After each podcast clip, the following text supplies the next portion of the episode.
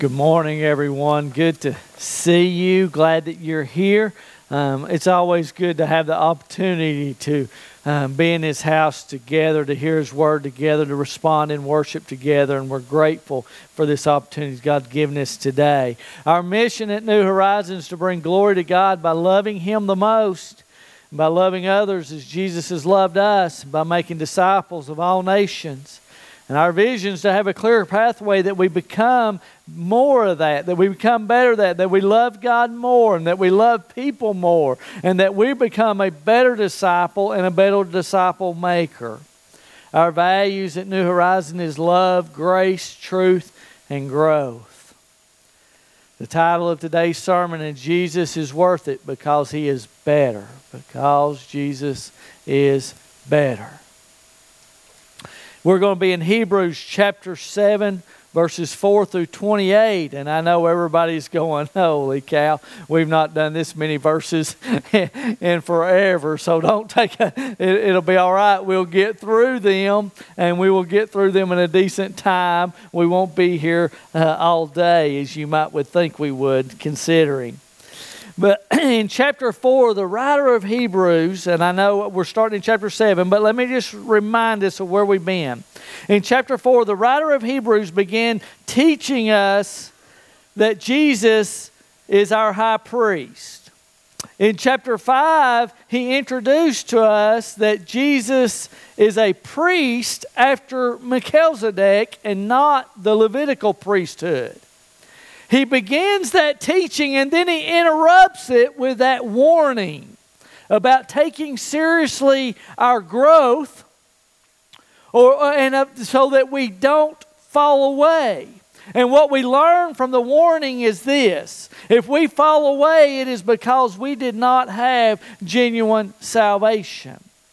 Therefore, before we fall away, the warning was to look honestly at ourselves and to work out our salvation in fear and trembling. To take it seriously, to not just presume, but to know that the Spirit of God lives in me because I have what? Because I have trusted who Christ is and what He done, that He lived a life I couldn't live, that He died a death that I should have died, and that God raised Him from the dead. And I'm simply receiving that accomplished the righteousness of God for us, and I'm simply receiving that as a gift. That is salvation. Salvation, listen, I want you to get this. Salvation's not turning over a new leaf. Salvation is not getting up one day and deciding I'm going to start attending church. Salvation is not, okay, I'm going to be different. Salvation is when we realize that, man, I'm going to be eternally separated from God and I have sinned against Him and He's a holy God and I can't draw near. And Jesus bridged that gap and I trust what Jesus did for my salvation. That is salvation not these other things. And I'll talk about that more as we go. But genuine salvation is revealed by the fact that God is keeping us, that He is keeping us. The writer was so good to teach us, after the strong warning, to teach us the promise that God made to keep us from falling away. He did so by teaching us about the promise made to Abraham in Genesis 15. Remember, it was a one sided promise.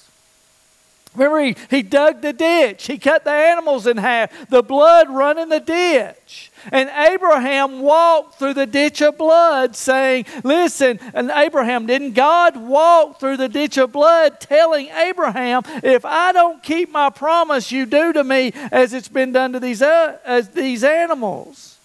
But what we noticed in that scripture is that Abraham didn't walk through that ditch. You see, God's promises are not based on you and I, God's promises are based on Him. They're swore by Him. Our salvation belongs to God, it doesn't belong to us. We're the recipient of them, of that salvation. So we learn that. And you and I being kept from falling away is not depending on us, it's dependent on Christ. And Jesus sealed that promise from the Father when He died in our place, when His blood was shed. Not our blood, but His. He simply, then we simply receive the gift of righteousness, not based on what we've done, but based on what He's done. If we all I just keep, I'll just, I'll just say this multiple times today. I'm just going to quote Alistair Begg. When we all get to heaven, none of us will say to anybody in heaven, none of us will say to anybody, no angel, no prophet, I'm here because of this. We, I did this or I did that. No, we will all say, if we make it, I'm in heaven because of what Jesus did. Not because of me but because of Him. He did it. That's what salvation is. Now, the writer continues that teaching about Jesus being a better priest. He's already, think about, you got to put yourself into the position of these Hebrew people. The Hebrews lived their life based on this temple and tabernacle and Levitical priesthood for thousands of years at this point. Okay? Maybe for a couple of thousand years, maybe for 1,500 years. I don't know the exact number, but it's been a long time they've lived with this tabernacle, the Levitical, Levitical priesthood. And now he's telling them that Jesus is better that there's a new way. And think about what he's already told them. He's already told them that Jesus is better than any angel experience they've ever had. He's better than Moses, who led them out of Egypt across the Red Sea. He's better than Elijah or Isaiah. And now he teaches them and us that Jesus is not a priest after the Levitical priesthood, but he's a priest after Melchizedek. He doesn't stop there, but he says this priesthood, it, the the priesthood after Melchizedek is better than their Levitical priesthood. And he gives them three reasons why it's better. And then how the Levitical priesthood come up short. And I'll explain that. As we begin now, I want us to drop back to verse 20 of chapter 6. And I don't have it on the screen. I've added it for this morning. But I just thought we needed to read this verse to get the context of where we're going. Verse 20, where Jesus has gone as a forerunner on our behalf, having become a high priest forever after the order of Melchizedek. Not after the Levitical priesthood, but after the order of Melchizedek. Now, it gives us three reasons it's interesting that he doesn't even go to Jesus, but the writer of, remember, he's writing to the Hebrew people who staked their life on this, and he's saying, guys, Melchizedek was better than Levi. Can you imagine? I mean, this was kind of like, I'm just going, no, I won't.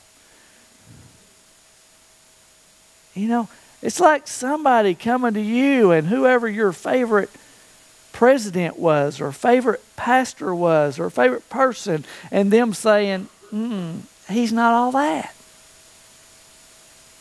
He's coming to the Hebrew people and he's saying, I know you all think the Levitical priesthood and the Levitical line was superior, but they're not. And he's even going to take it a step further by saying, I know you think Abraham, your father, was superior, but he's not. And he's not even comparing them to Jesus yet, he's comparing them to Melchizedek. Which has got to be like, I could almost see if it was Jesus, but you're saying this about Melchizedek. This makes me want to hurt my belly a little bit. You're insulting me a little bit here. You're insulting my people. So let's look. Look at verses 4 through 6 to begin with. He said, See how great this man was. This was talking about Melchizedek. See how great this man was to whom Abraham the patriarch gave a tenth of the spoils, that he would pay a tithe to. And those descendants of Levi who received the priestly office have commanded in the law to take tithes from the people, that is, from their brothers, though these also are descended from Abraham. Verse 6. But this man who does not have his descent from them received tithes from Abraham and blessed him who had the promises. Read down, jump down. I'm going to skip down to verses 9 and 10, and then we'll come back to 7 and 8. Verse 9 says, One might even say that Levi himself, who receives tithes, paid tithes through Abraham, for he was still in the loins of his ancestor when Melchizedek met him. Now remember, we don't know a lot about Melchizedek. What we know is there's no genealogy that has his name in it. What we know is we have no record of his birth, no record of his death. What we know is that he was a king and a priest. And that's what we know. We don't know how he got those positions other than he did not get them by a family bloodline. So if he got them and it wasn't by a family bloodline, it had to be because God appointed him in both those positions.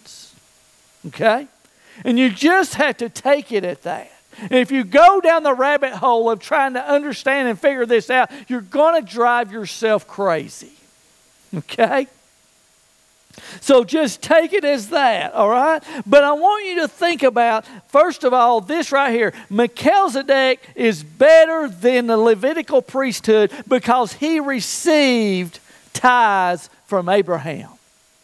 Melchizedek received tithes from Abraham. You see, when Abraham met them, having come in from the battle of the kings, and the king of Salem and the prince of Salem and the high priest came to meet Abraham, Abraham paid to him tithes.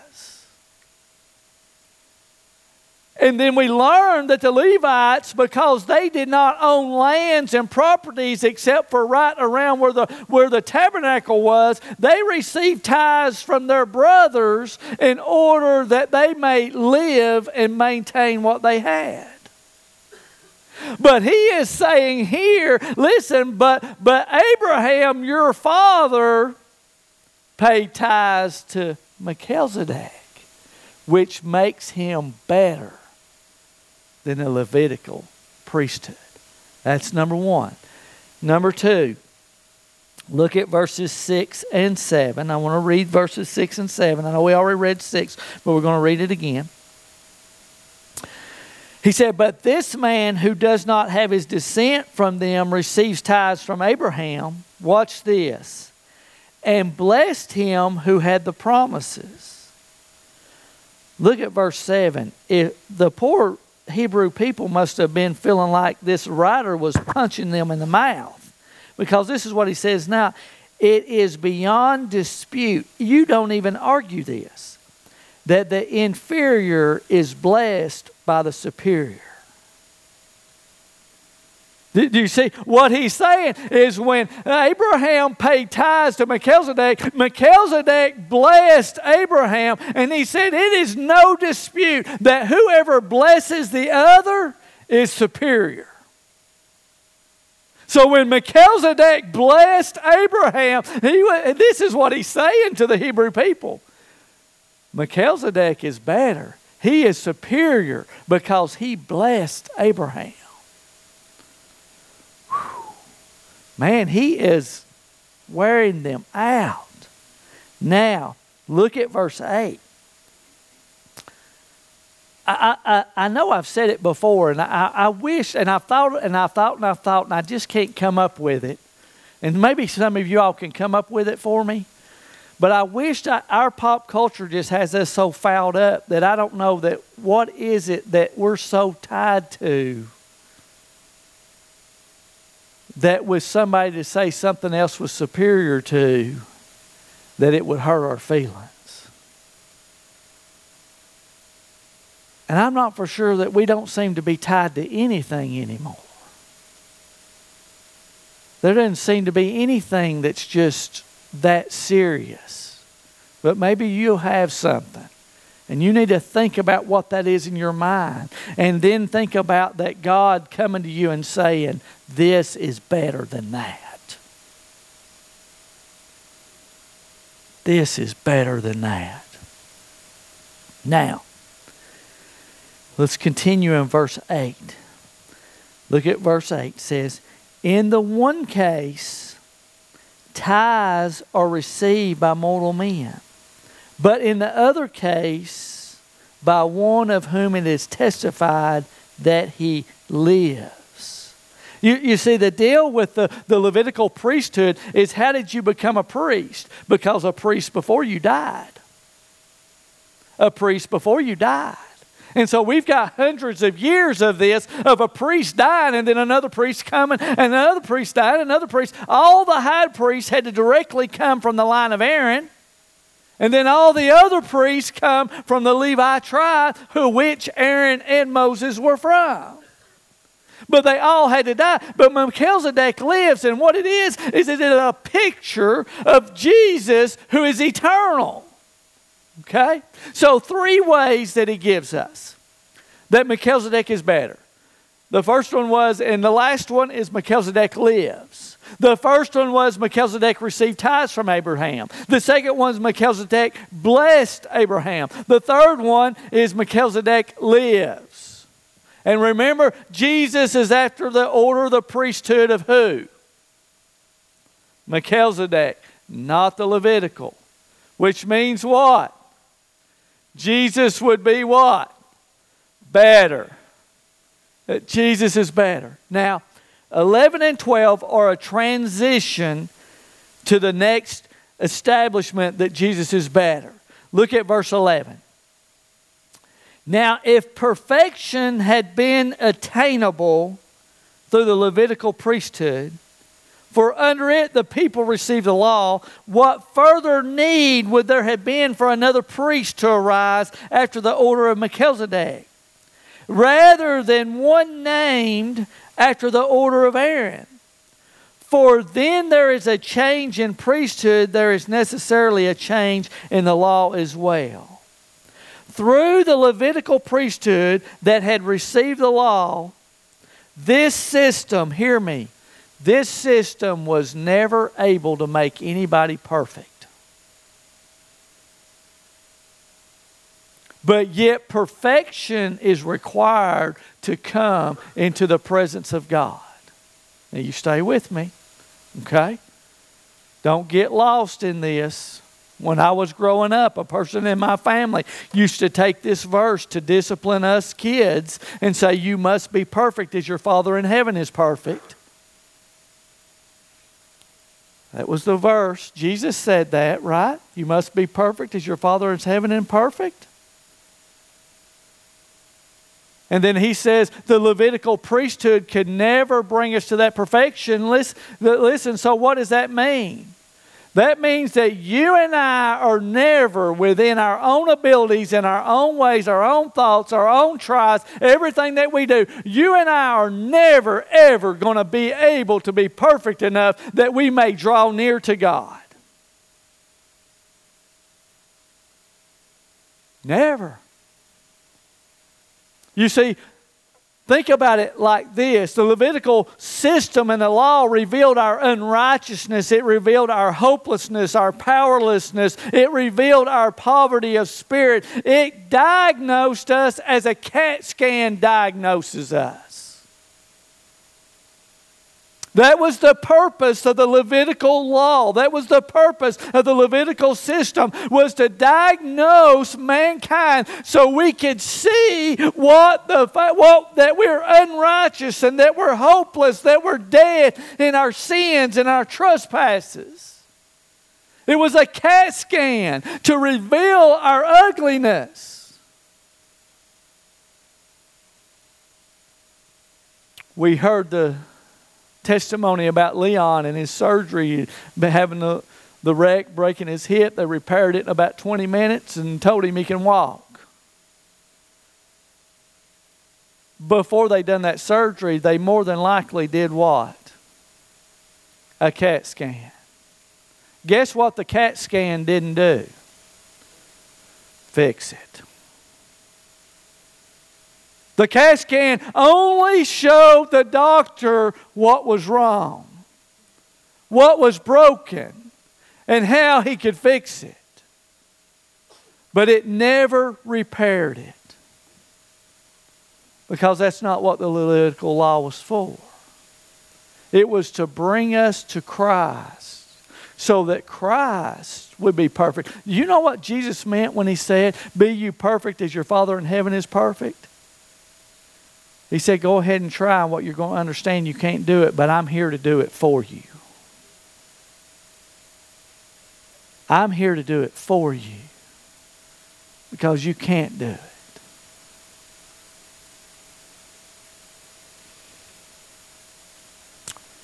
I love that the Ten Commandments are at the courthouse. But I hate that the gospel is not out beside of it. Because the Ten Commandments only reveal the problem and never give the solution to how to overcome the problem.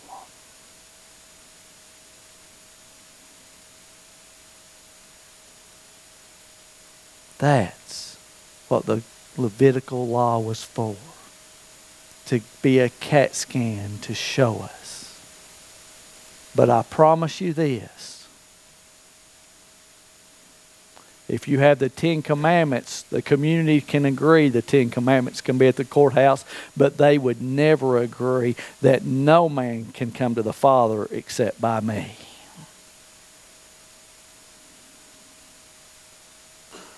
Life is only in Him. See, it doesn't get controversial until it becomes exclusive about Jesus. And then it gets controversial and willing to die for. I've got to get us where we need to be. I'm, I'm, I'm, I am rabbit trailing.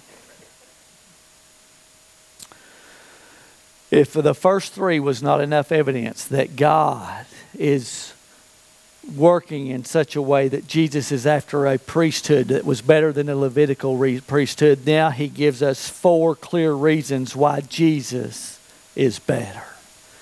Look with me at verses 13 and 14. For the one of whom these things are spoken belonged to another tribe from which no one has ever served at the altar. Okay? For the one whom these things are spoken, he's talking about Christ belonged to another tribe for which no one has ever served at the altar, for which from the tribe, from the family that Jesus was born in, nobody from that family had ever served in a Levitical priest way. Okay? Now look at what he says in verse 14. For it is evident that our Lord, that our Lord, that Jesus was descended from Judah, and in connection with that tribe, Moses said nothing about priests, only what come from Judah kings. So I talked about this a little bit last week, but I want to continue. So Jesus was from the tribe of Judah, the son of David. From the tribe of Judah, there was never a priest serve at the altar. From the tribe of Levi, there was never a king. Never a king. Jesus is a priest after Melchizedek, not Levi. But Jesus is a king from Judah. He's both. You realize that Melchizedek and Jesus are the only two people that ever held both offices. Okay? Next day.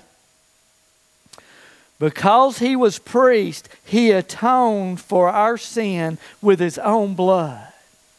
Because he was king, may I remind you that Jesus was not tried in a trial before Pilate. Would you um, take you back to this? I want you to, to just think about the trial that Jesus was tried with, tried with. Jesus was not tried in a trial before Pilate based on whether he was a priest or not.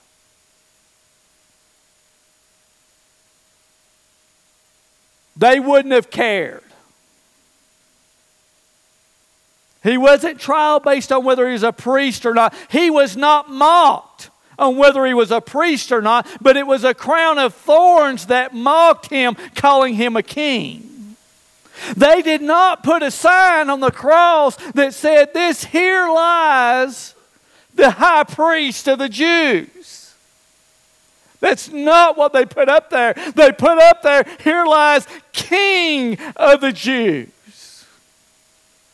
You see, he was high priest in that he atoned for our sin. That man, he laid it down. But because he is king, listen, on the cross, when he said it was finished, it was a final word written down and can't be undone, saying that the sins of the world have been paid for, have been taken care of, and everyone that receives this gift by faith, listen, can now what? Draw near to the God and Father who requires perfection. It's not our perfection that gets us there, it's His perfection that causes us to draw near to Him.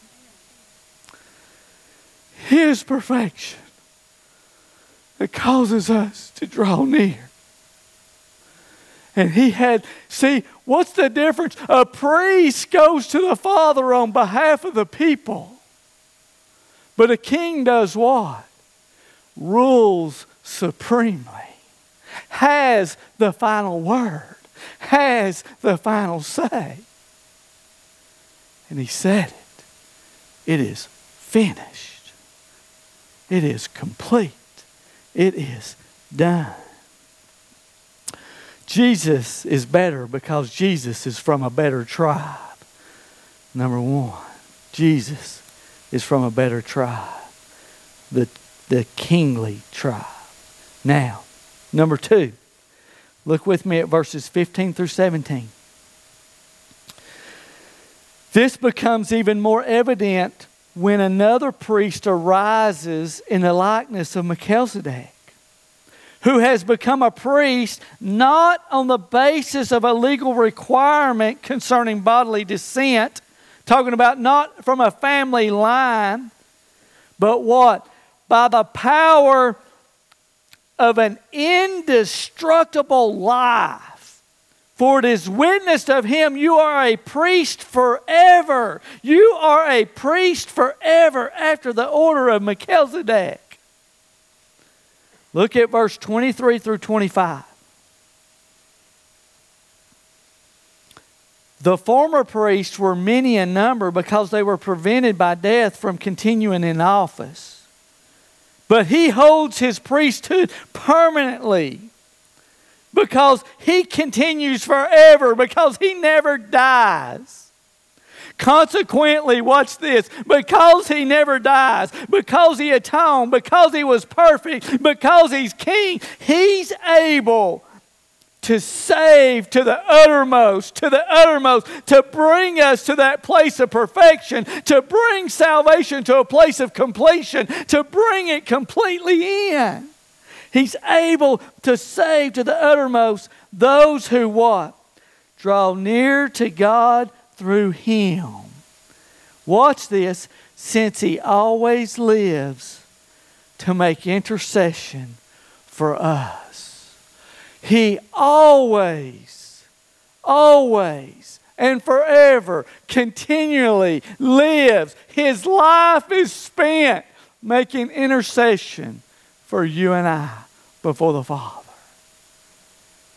Not through a family bloodline, but he was appointed as priest with an indestructible life where he never died and where He ever lives on our behalf. Wow. Is that incredible or what?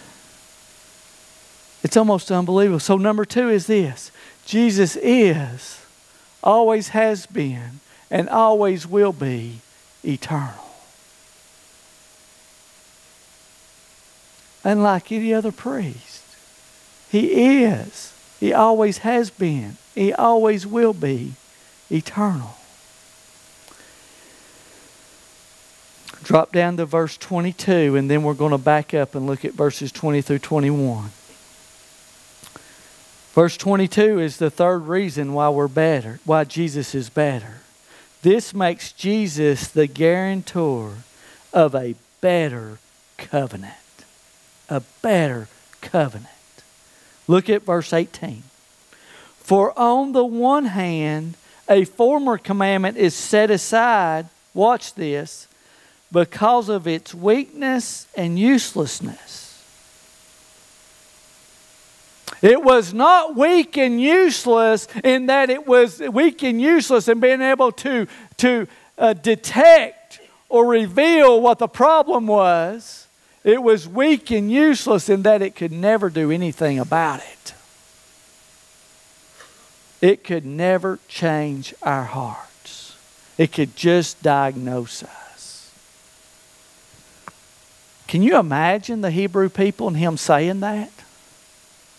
What you had was weak and useless? Can you imagine them saying, wait a minute, dude, I'm fixing to put the gloves on. We're going to fight right here because this ain't, it's like, you know, it's like telling Larry Tanis that capitalism is a problem.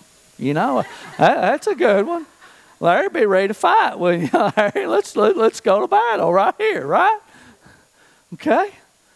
So that's the way they'd be. They'd be like ready to fight. What do you mean it's useless? What do you mean? For the law made nothing perfect. It could never, it could never change us. We got a sin nature. When, when, well, there ain't nothing more precious than these babies around here, and there ain't nothing more precious than my Brinley. But can I tell you something? she's to sin. It's, it is not something that nobody, listen, nobody outside the, listen, you could put her on an island by herself with no influence, and guess what she's going to do? She's going to sin. Because the reality is, we have this sin nature. And we do things that are crazy. I got to get back to this. But on the other hand, a better hope is introduced. On the other, a better hope is in. Listen, guys, I, I'm not insulting you. It must have felt like insults, but I think the writer's saying, I'm not wanting to insult your religion. I'm wanting to give you something better. Or what he's really trying to do, I think, is saying, don't go back to that. Don't go back to that. I've got something better, and Jesus is better. You don't have to go back. Don't go back. Look, it continues. A better hope is introduced through which we draw near to God. And it was not without an oath, for those who formerly became priests were made such without an oath. But this one was made a priest with an oath by the one who said to him, See, he was appointed by an oath by God. The Lord has sworn and will not change his mind. Would you get that? You are a priest forever. Listen, God is not going to one day say, I'm tired of you interceding for the people. I'm going to change your job today. He's not changing. Christ is not changing. He's interceding for us, never dying, never leaving. Jesus provided a better covenant. Now, number four, the last one.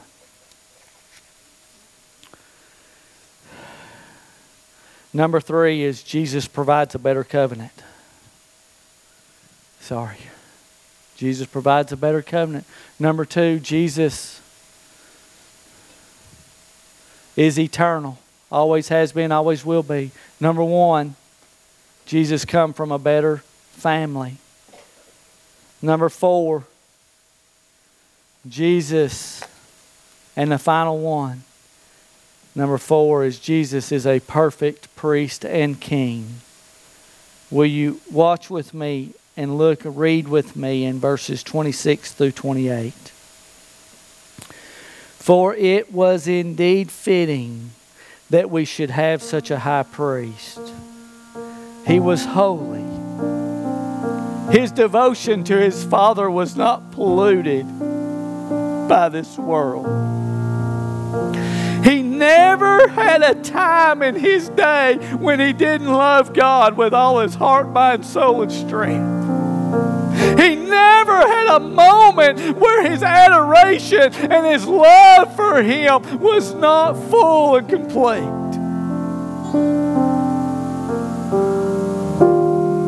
He never had a moment where he was disappointed in his father, mad at his father, upset at his father.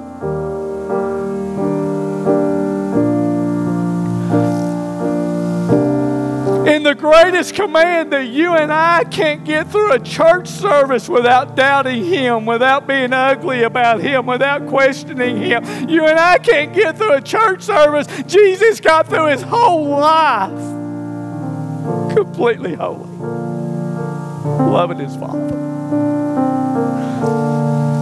Look, He wasn't only holy, though, He was innocent. In His relationship with people, He was harmless.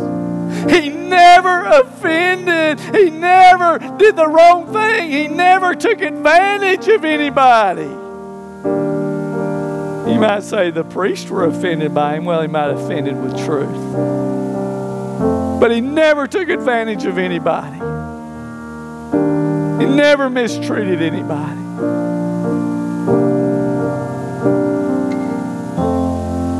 He never asked. He didn't use preacher privilege.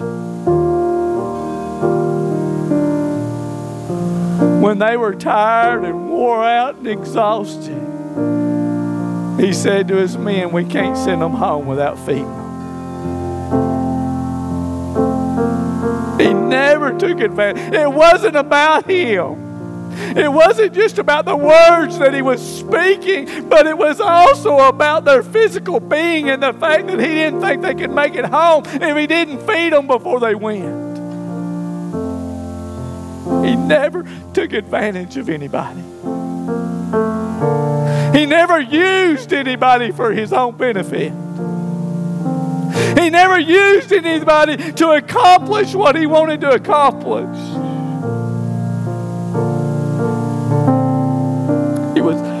Innocent. Look, it goes further. He was unstained. In his relationship with himself, he was undefiled.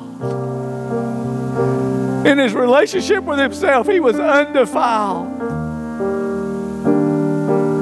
He never went to a meeting and said, I'm Jesus and I struggle with pride and codependency.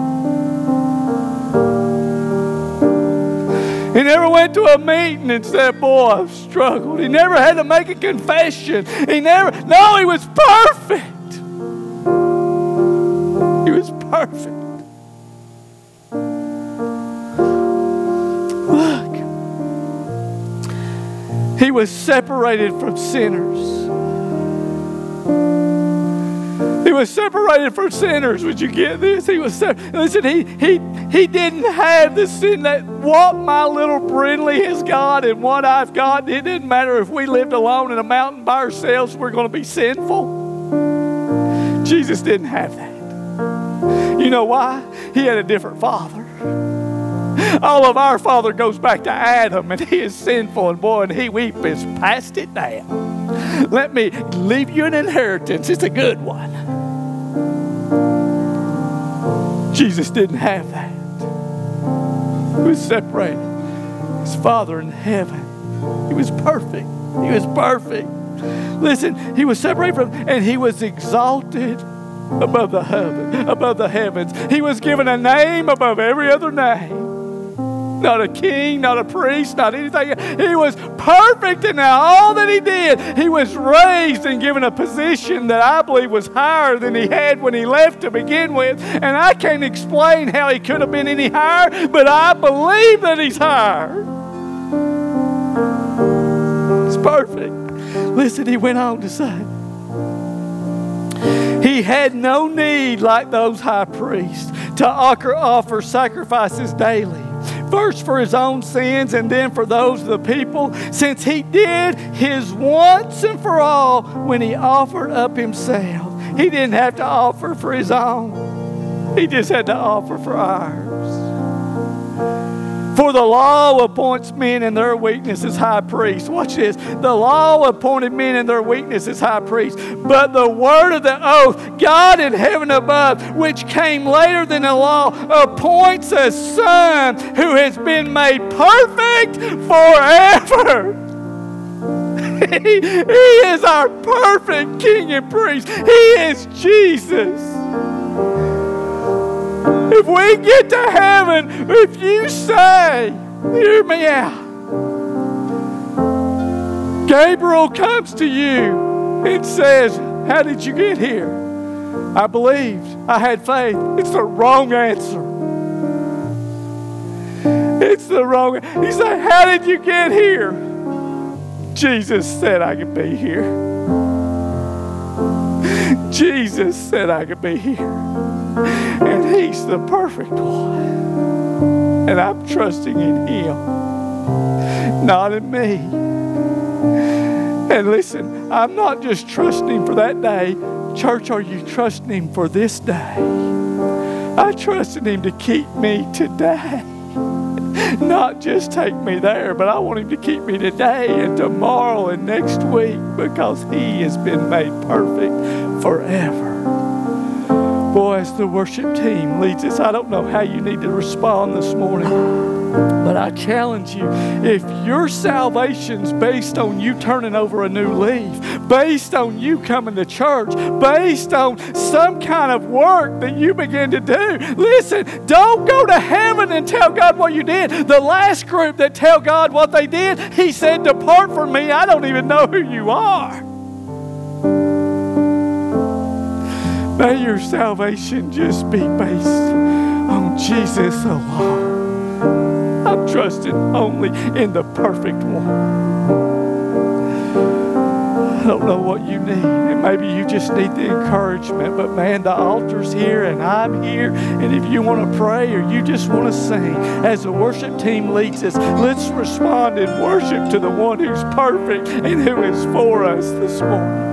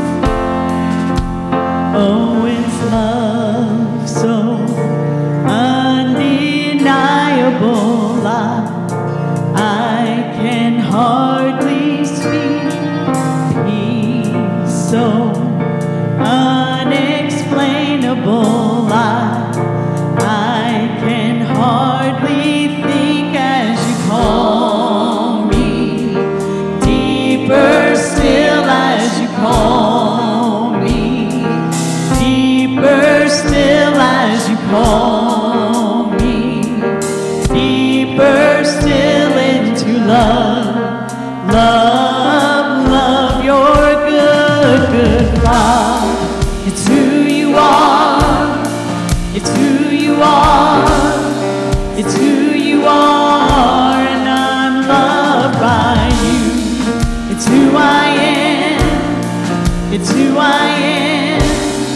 It's who I am. You're a good, good Father. It's who you are. It's who are. It's who you are, and I'm loved by you. It's who I am. It's who I am. It's who I am.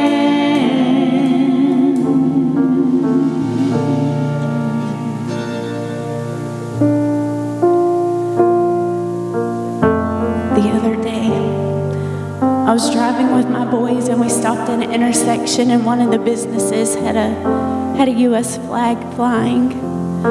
But one of the corners had come undone, so it was just hanging by one and Tyson said, "It looks like it's barely hanging on."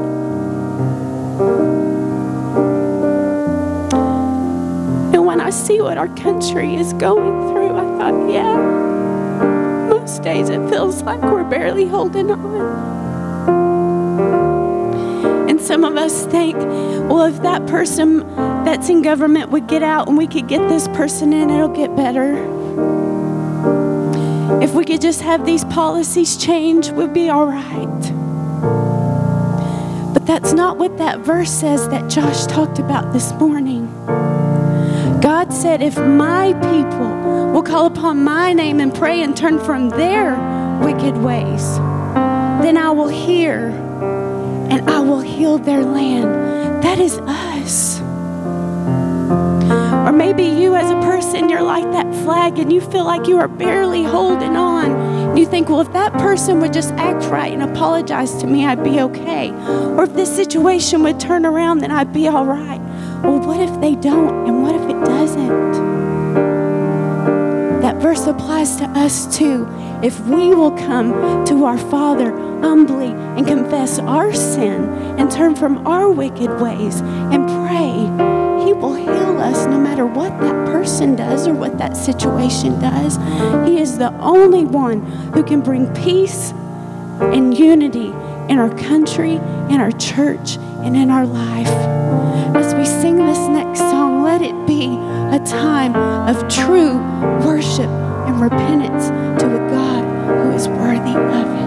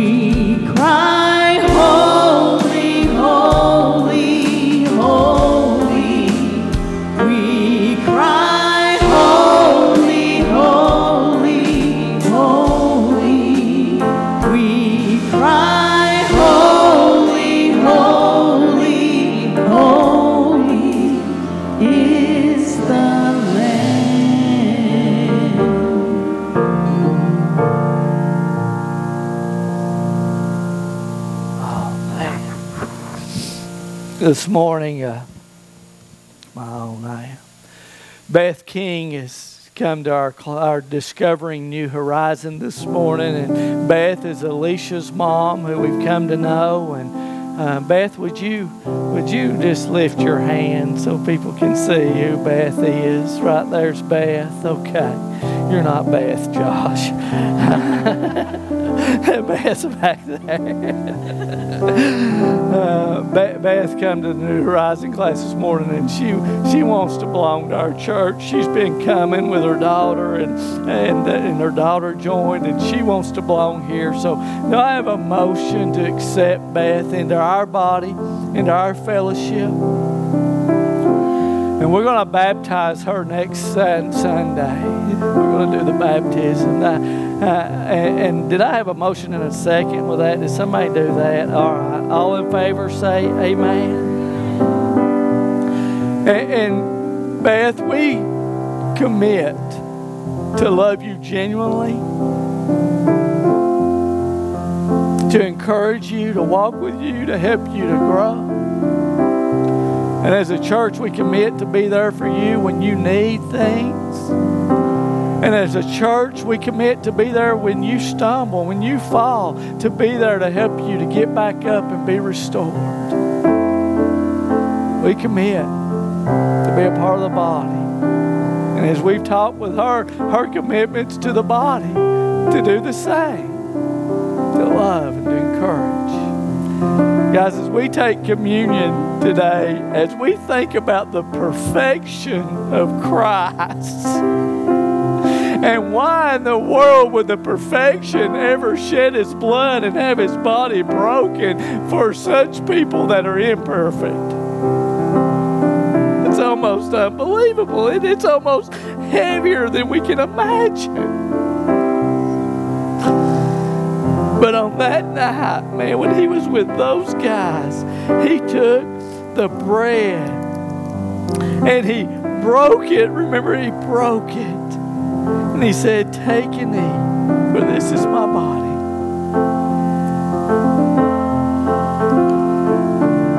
Boy, and then he took the cup. the cup that of wrath that he was fixing to drink.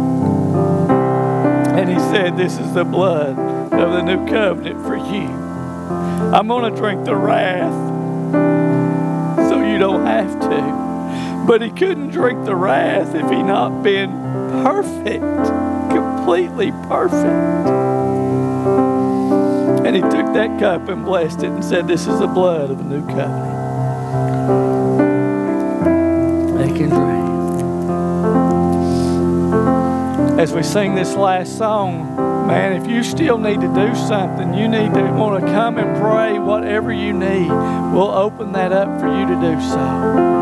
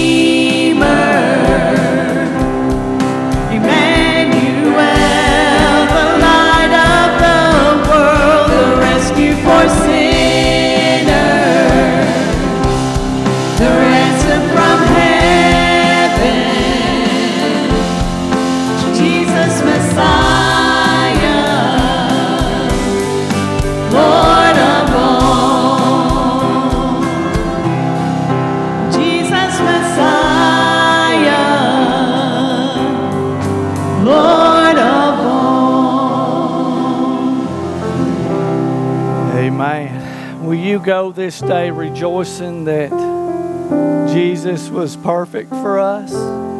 And when you go this day rejoicing that He is perfecting us? And we won't be completely there until we're with Him in His presence. But He's working in all of our lives. New Horizon, I love you all. Have a good day.